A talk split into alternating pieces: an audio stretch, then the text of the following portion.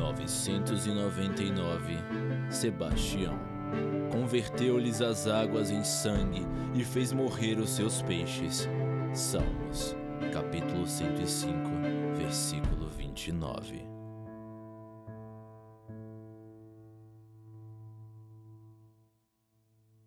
Levou algum tempo até tudo ser organizado. A trombeta soava de vez em quando um uivo medonho que sempre parecia o prenúncio da morte fazendo todos se perguntarem se aquele seria o toque que iniciaria o ataque. Ficara grato por ver interrompido o castigo de Manuel, agora encerrado em alguma cela dos alojamentos, somente para se ver sob um desafio maior. Aquele, porém, era um desafio a que estava habituado, apesar de nunca ter defendido muralhas antes, principalmente naquelas condições, com uma multidão chorando do lado de fora, pedindo para entrar. Quando tinha ainda outro nome, em outra vida, acostumara-se a escalar muros e invadir cidades, não sabia como lidar com aquele tipo de sacrifício. Assim, permanecia imóvel como uma estátua, fitando o horizonte brumoso. O tempo corria. Sempre que começavam a relaxar, um novo soar os despertava, tão espaçadamente que Sebastião já começava a se questionar se de fato aconteceria um ataque. Mas a trombeta soou novamente, e logo após o primeiro toque, soou um segundo e um terceiro um aviso de que as coisas seriam diferentes. Sebastião amaldiçoou a névoa. Os invasores escolheram bem. Um exército gigantesco podia estar em marcha descendo a colina e não teria como saber.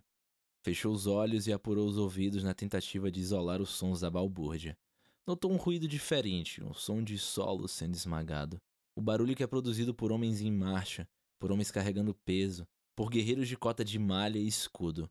De outra direção, escutou o barulho de cascos arrancando nacos de terra. Fiquem atentos. Eles se aproximam, avisou. Os gritos dos doentes sumiram da mente de Sebastião. Agora mergulhava em seu papel de guerreiro, talvez o único em que se sentia à vontade.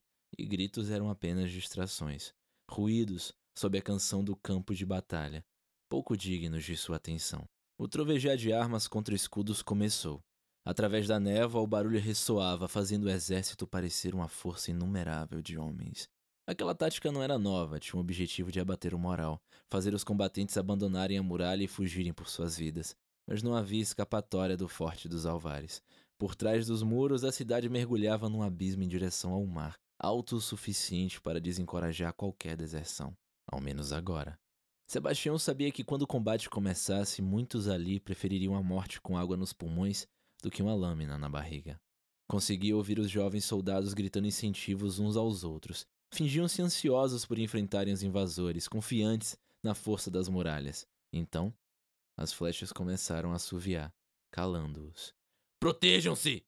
gritou Sebastião, mas não viu nenhuma flecha cortar a muralha em direção à praça. Os gritos dos tocados pela peste voltaram a ganhar sua atenção. Algo estava diferente. Não eram mais lamentos chorosos, eram gritos de horror e desespero, gritos de abate. Sebastião se levantou e olhou para baixo do muro, onde diversas flechas estavam presas entre os vãos das pedras. Pessoas gritavam e tentavam em vão escalar. Uma moça começara a subida impossível, agarrando-se em fissuras quase inexistentes. Erguia-se por puro medo.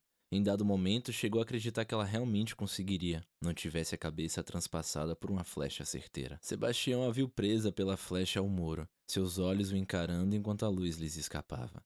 Então, a flecha quebrou e seu corpo foi engolido pela bruma. Sebastião notou que havia em alguns dos soldados de última hora um ímpeto de descer a muralha, ajudar de alguma forma. Afinal, muitos ali eram amigos, parentes dos que eram massacrados lá embaixo, separados apenas pelo fechar dos portões. Não desçam, não há nada que possamos fazer. Demorou, mas o pé das muralhas foi aos poucos silenciando, e os gritos de dor se espalharam em todas as direções. Talvez os doentes tenham percebido que não haveria salvação na muralha, que os portões não seriam abertos e resolveram correr.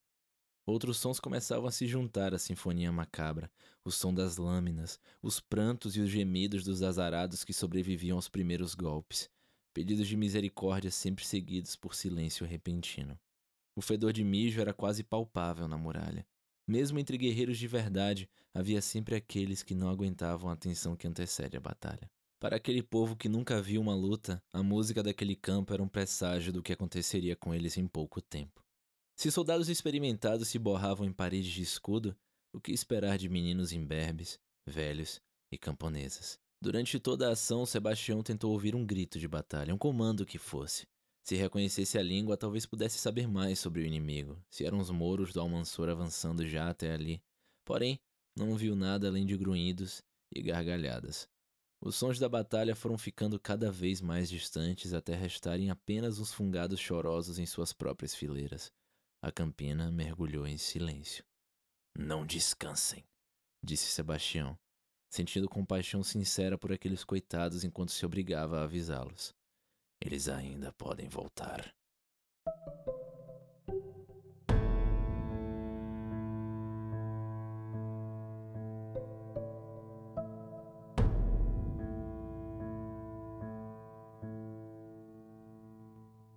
Pouco antes do amanhecer, a névoa começou a se dispersar.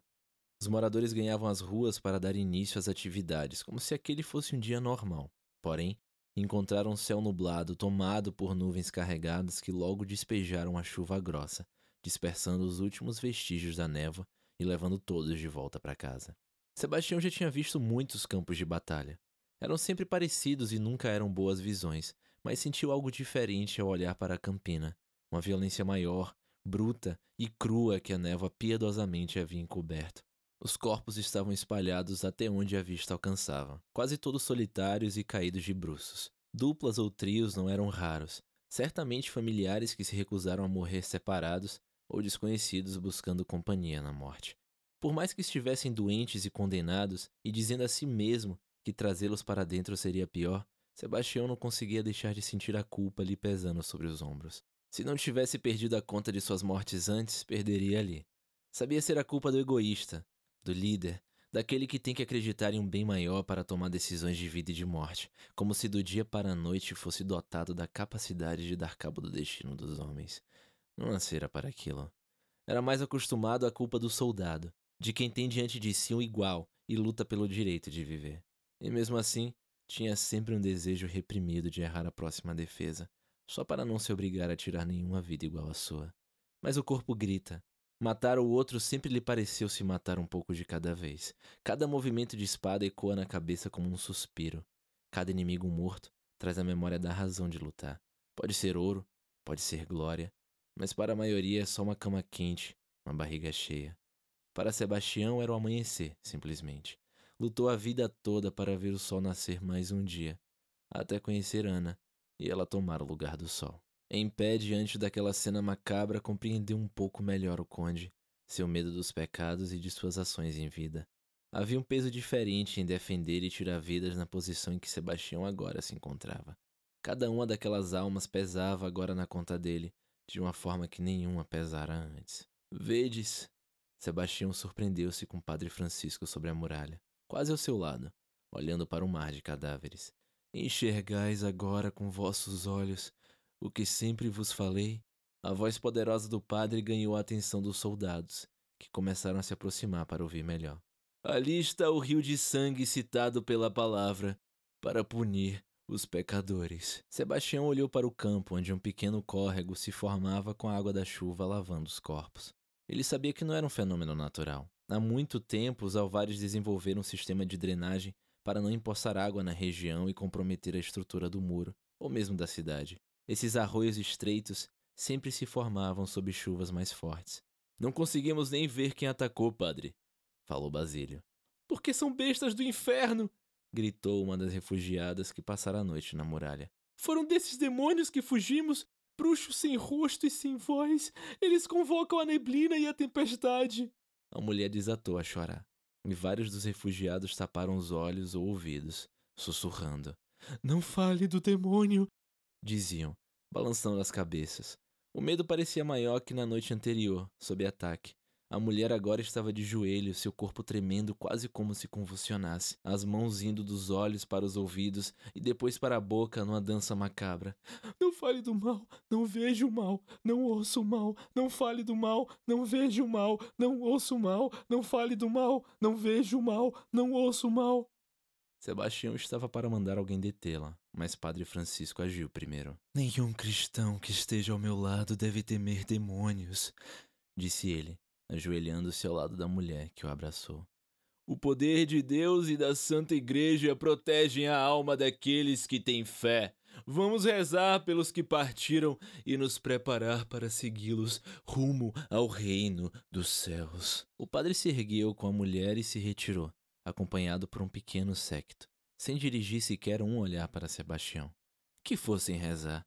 Ele teria mais um dia longo de trabalho. Enquanto rezam pelas almas, alguém precisa recolher os corpos.